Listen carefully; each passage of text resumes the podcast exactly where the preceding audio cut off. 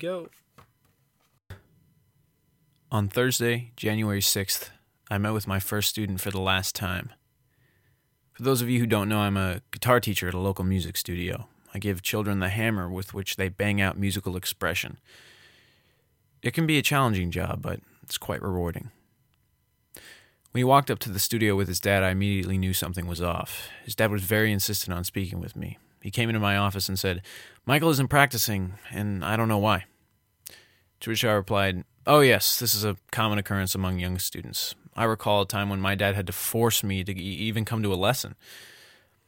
Yeah, I just I just don't know if we can continue to bring him here anymore if he's not practicing.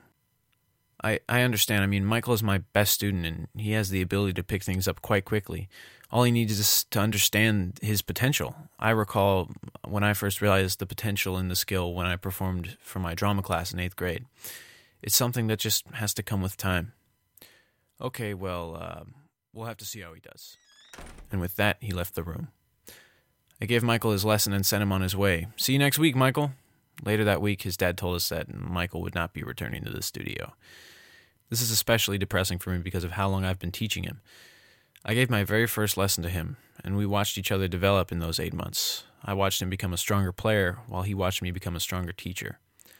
I thought to myself, I can't believe his dad pulled him out. A lack of motivation is no reason to quit something that could develop into a serious talent. That's when I remembered.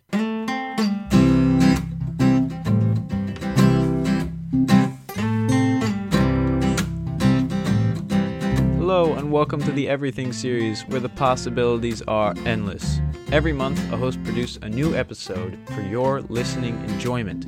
So kick back, relax, and get ready for everything.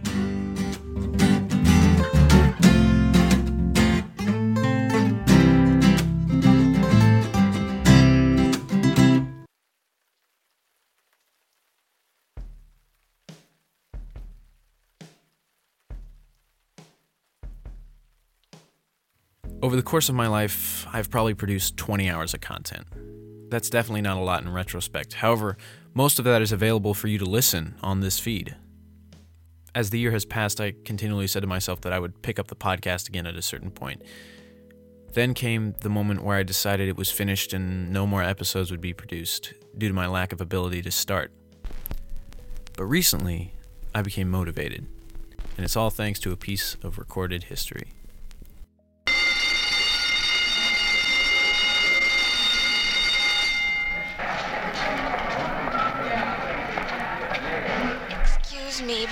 Halls are so confusing.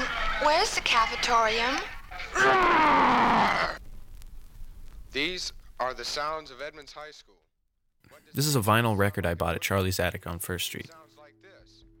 The football season ended. It was made by a graduating student at Washington's Edmonds High School for his class as a year in review. It includes many highlights from the year and interviews with the students. When I first heard it, it brought a tear to my eye. Lined up, ready to march in, and Paul Carlson, our first trombone, he walked back to me and he says, Hey, Fasty, guess what? There's a hurricane due in at 8 o'clock. And just then the wind started to blow. I could almost feel the excitement felt by the creator when it was first made. He showed it to all of his friends and family with a sparkle in his eye. But now, 53 years later, that same piece of content found its way onto my record player. The forgotten voices of the past filling my ears as I sat on my desk chair. Where were you? Where were, you, Bob? Up there in the scrimmage with all of you. Probably had my head stuck in the mud. What were you trying to do? well, do you remember that uh, punt that old White from Shoreline punted? Uh, old wind was blowing about 60 miles an hour. He was back to kick and he punted the ball and sailed about 30 yards down the field. The wind caught it, blew it right back to him. He caught the ball and lost 15 yards on the play. It was this realization that made me think 53 years from now, I don't want my podcast to be bought on some ancient USB drive at some antique shop by some parallel podcaster.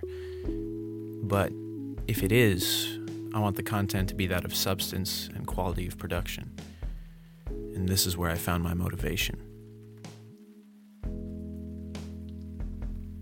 So instead of wallowing in self depreciation and anxiety about one's lack of motivation, one must realize that all they can do is wait for the motivation to find them. Although lack of motivation can be difficult, don't use it as an excuse to bring something to an end, but rather as a guide to figure out where you need to be standing, when it hits you.